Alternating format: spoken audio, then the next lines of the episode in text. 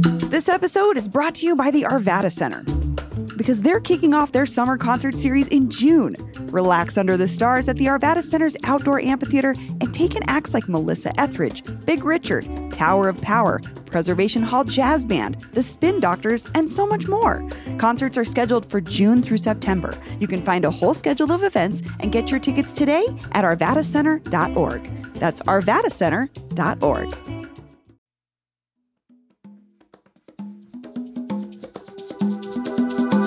Today on CityCast Denver, the parent companies behind two of Denver's biggest grocery chains, King Soopers and Safeway, want to merge, and they say it would bring lower prices to Denverites who could really use a break.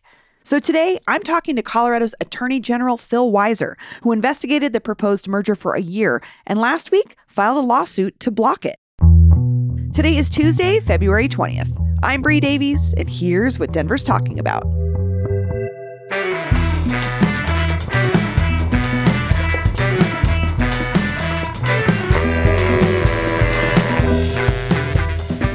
Attorney General Phil Weiser, welcome back to CityCast Denver. It's really a pleasure to be with you. So, I have to ask you first because I don't think I've heard anyone ask you this yet. Where do you get your groceries? I am what you might call an opportunistic shopper. So, my list includes there's a King Soopers that's in the neighborhood that I go to. I also uh, am a fan of Trader Joe's, and I also belong to Costco. So, I would say those are my top three and I'm constantly having to optimize where and when I buy things. Apropos of the discussion today, King Soopers is what you might call the catch-all offering. It's got everything. Where you go to Costco or even you know Trader Joe's, you're not sure what you're going to always get. So, uh, if I had to say, am I more of a Safeway or a King Sooper shopper? I'm more of a King Sooper shopper. Although importantly and relevant to this conversation, during the strike, I shopped at Safeway. I have to say, um, you and I have the exact same shopping patterns. Those are the three main ones I also hit. well, we we're fortunate, Bree, because we live in Denver where that is viable. Part of what was meaningful for me in this experience is I went all across the state. Lots of communities only have a Safeway and a city market, like Gunnison, for example, or a few have like WalMarts that aren't quite adequate. Food insecurity, uh, food deserts are real. We heard a lot about that in different communities in Colorado Springs, in, in Pueblo, for example. And the concern about a lack of resilience, la- a lack of options is, is real too. So we're, we're fortunate to have the sort of choices we have here in Denver. Absolutely, absolutely. I used to work on a grocery access program and I went to many rural communities myself and saw the the limited if they had options at all. I went to a, a reservation in Towaoc and um, they had not, they literally had a gas station. So I I totally understand this is such a, a bigger, broader conversation about our state. And I'll actually ask you more about what you heard from folks in a minute, but I want to get to the lawsuit to begin with. Um, why do you think a merger between the companies that own King Soopers and Safeway would be so bad for Denverites? There are so many problems with this merger. Um, let me let me note that even some parts of Denver have food deserts. So I am fortunate. I live close access to food. I have a car. One of the things I, I want to underscore is a lot of people have a local supermarket they depend on, and they are looking at this merger and they're terrified about it closing. I, I, had a great conversation in Golden, for example, and, and workers there talked about the fact that they were confident that a store would close if this merger happened.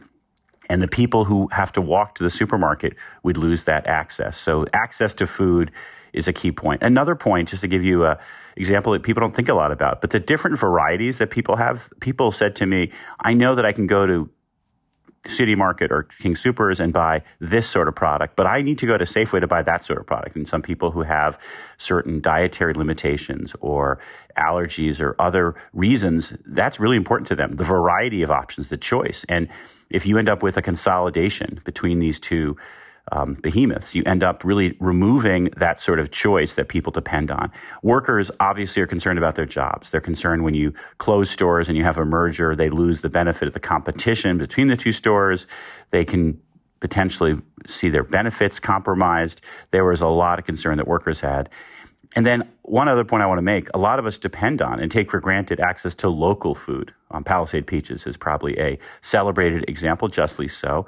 We're concerned that that priority, that access could be compromised in this merger. And people in Denver who are committed to getting Olathe corn or Palisade peaches or um, Rocky Mountain cantaloupes, as the case might be, aren't going to necessarily have the same access to those local food options if this merger goes through. You just mentioned this, which is a concern folks have, which is if this merger goes through, the the bigger then the company that owns both of these stores becomes one and they might close the one store in my neighborhood or the one store in my community.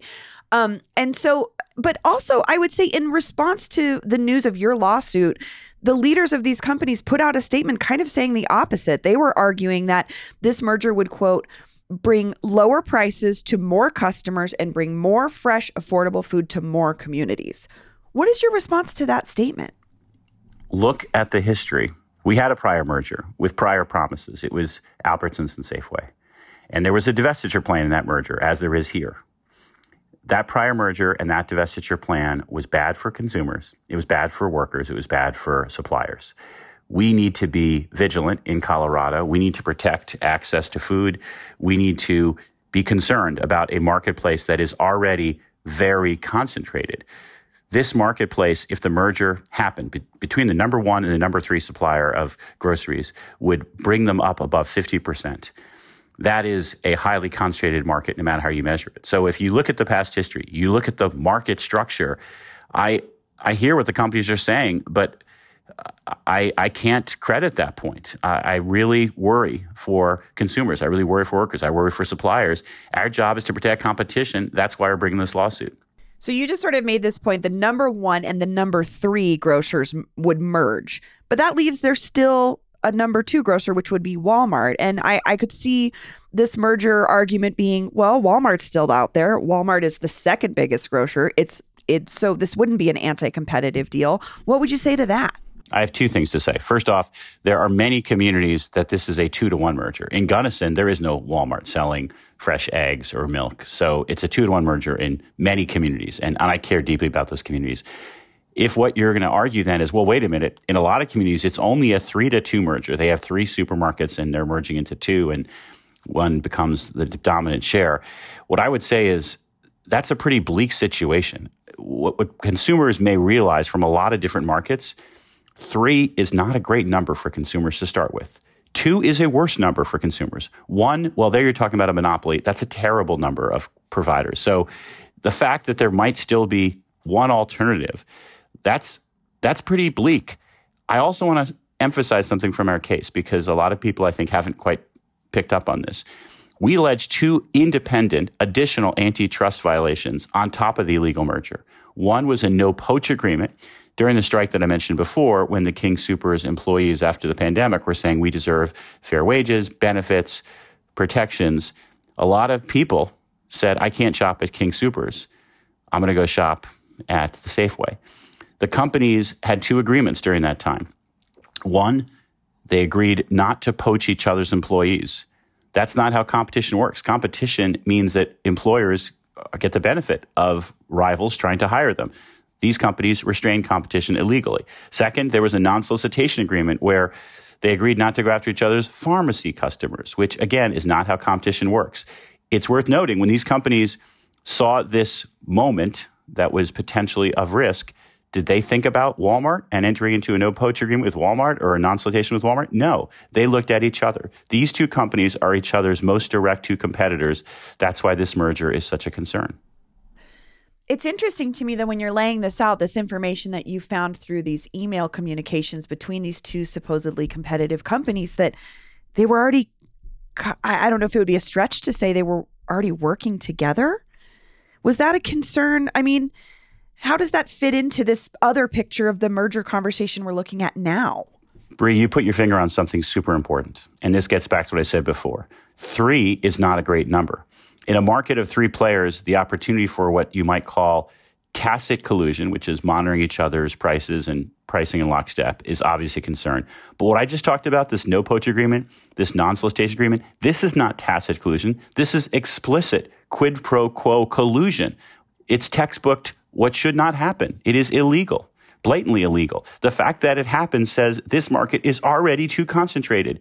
Remember, before the Albertson Safeway merger, we would have been talking about four different players in the marketplace. I used to have an Albertsons near my neighborhood, and I used to also be able to go to a Safeway. I can't do that anymore. We've already had the four to three merger happen. And as I said earlier, its lessons for this merger is what I would call a danger Will Robinson moment for those who remember the TV show Lost in Space. We have a warning sign that a merger like this is bad. On top of that, we have these agreements that, as you point out, are deeply troubling. I, I don't know how someone can defend this merger in the face of all these facts and convince a judge. We'll see if the companies are going to go that far. We like our case, and we believe we're going to be able to prevail.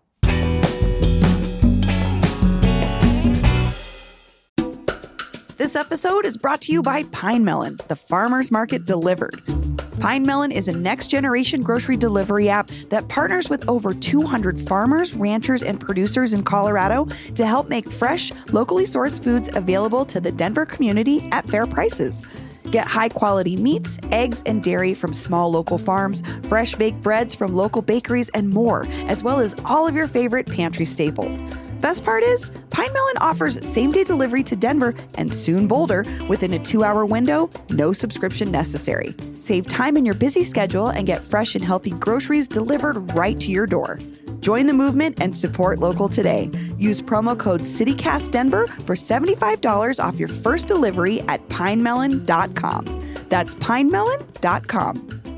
We've been talking about these three big players, but I, I think we know this isn't necessarily a three player market when you look at maybe a more metro area like Denver, but there are other companies um, that are are selling groceries. And i think the company leaders also said about this quote blocking this merger would only serve to strengthen larger non-unionized retailers like walmart costco and amazon by allowing them to maintain and increase their overwhelming and growing dominance of the grocery industry so help me understand how what how are they wrong in this in this sense?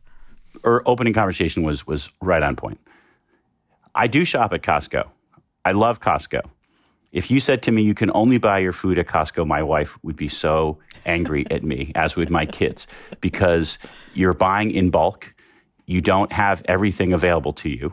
The right. choices are more limited for some people, paying the yearly membership fee is prohibitive, and so they can't go to Costco. So to argue that Costco is an alternative to Safeway or to King Sooper is is not, in our view, a credible point. It's not factually borne out. You mentioned Amazon, which of course owns Whole Foods. Um, we can have that conversation too. The FTC litigated this issue before in the Whole Foods Wild Oats merger, and what the court concluded is there's actually a separate niche they call it a premium natural organic supermarket niche, the uh, weirdly named PNOS acronym. And that niche uh, is true with my experience. Um, it, it is also not, let's call it, um, a comfortable thing if I said, I'm only shopping at Whole Foods. That's not going to give me everything I need. If you want to shop for everything you need, you really have two or three choices. You know, if, if, you shop at Walmart, that would be a choice. Safeway is a choice, and obviously King Soopers is a choice. So they are, you're correct, saying, look at all these other choices out there. And our response is they aren't real alternatives. The only real, call it general Safeway, general uh, grocery store options are Safeway, are Walmart, and our King Soopers. And that makes this in Denver and in many communities a three to two merger. Um, there is obviously the point I made earlier. Some communities, it's a two to one merger. The idea that there's all this other competition around there, I don't believe holds up to scrutiny. I, I just want to make this point too. When you're talking about the full service grocery store versus the Whole Foods, for instance. Like Whole Foods doesn't have banking options. Like at King Soopers, you can cash your check at customer service. You can get a money order at customer service. Pharmacy. So there are. I see what you're saying. There's there's competition for groceries, but all the other things that come along with offerings at a grocery store aren't necessarily going to be there. That's um, true. But also, even for groceries, you know, if you're trying to buy uh, Ziploc bags or you're trying to buy other basic items, many of them won't be in a Whole Foods. Whole Foods doesn't provide what I call the full grocery experience. It provides more what I would call a niche opportunity. Sure. So I want to talk about the union factor really quickly because this has been a conversation here in Denver, especially. We saw um, you know, strikes, and this was a conversation already. But um, did you consider the fact that this merger would be of the only two unionized grocery workforces? Was that part of your your thought process?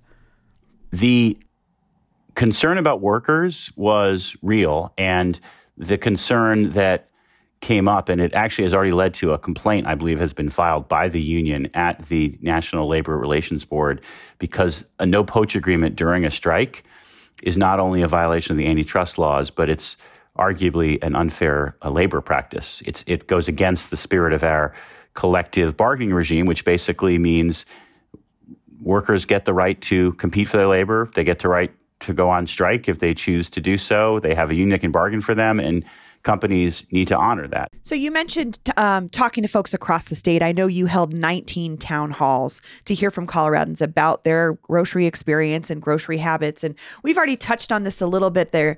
The amount of variety in a, a larger metro area versus a rural area can be very different. But what did you hear directly from Coloradans across the state about their grocery habits?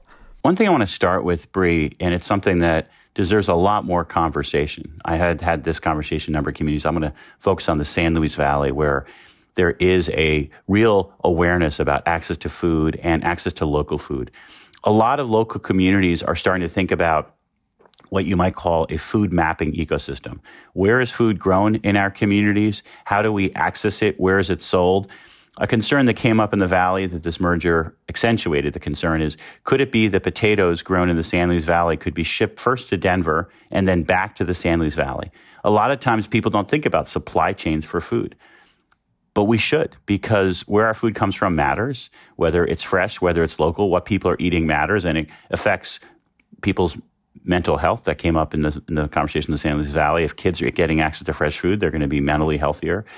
So there's a there's a concern out there about how food is getting distributed, and that concern also was on the minds of producers. Um, a producer in Delta, for example, said that after a prior merger, I believe there was a, a, move in the headquarters where the buyer was no longer in Denver. The buyer moved to Cincinnati for Kroger's. And all of a sudden they were like, well, why should I care if the peaches are from Palisade or from somewhere else?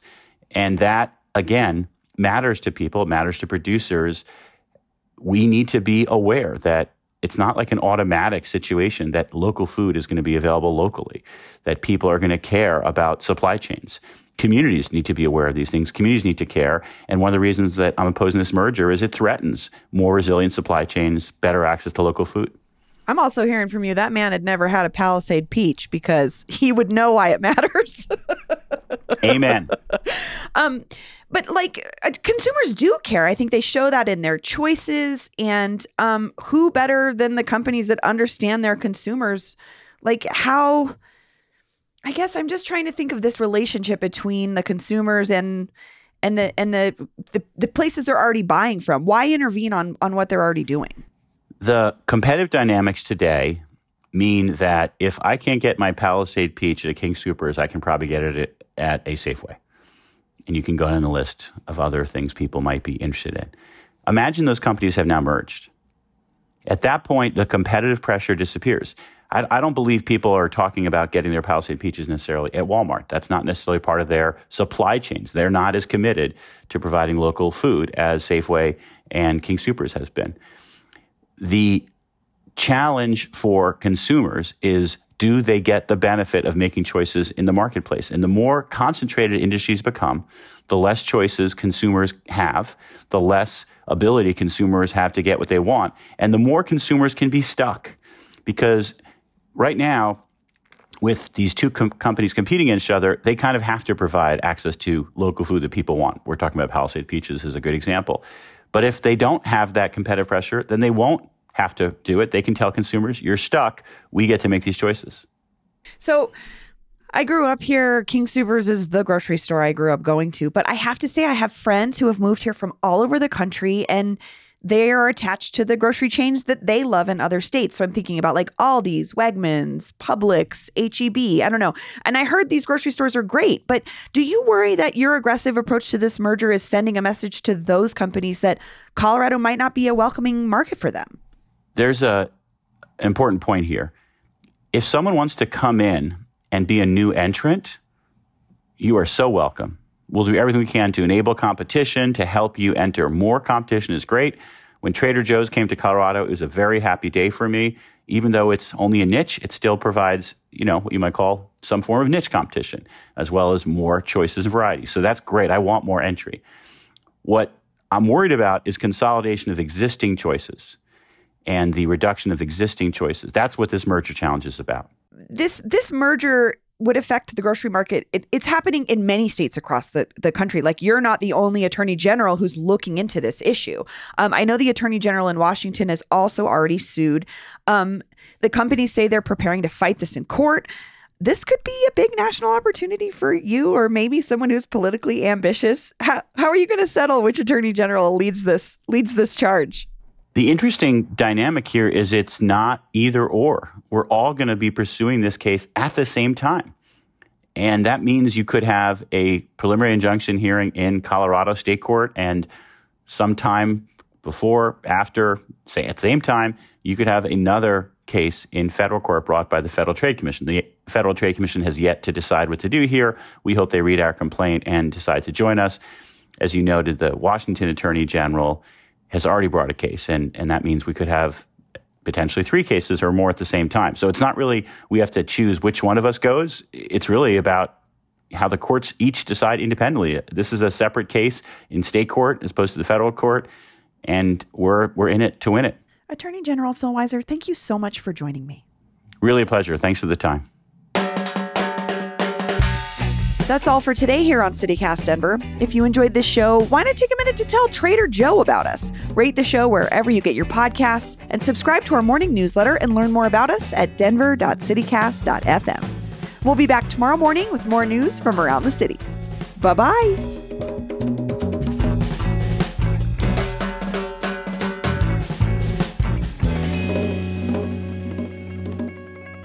So, are you getting your snacks at Trader Joe's too? Because that's really all I tr- treat it for is where I get hold snacks. a cone. Hold the cones. We're addicted. Oh. yeah, hold the cones are are probably my single favorite Trader Joe's snack. I I have a two year old and I have a husband that eats like a teenager, so uh-huh. I just fill an entire pantry with Trader Joe's snacks and they're set. Well, and then my second favorite Trader Joe's would be the ginger snap cookies. That would be oh, like yeah. my second favorite after the Hold the Cones.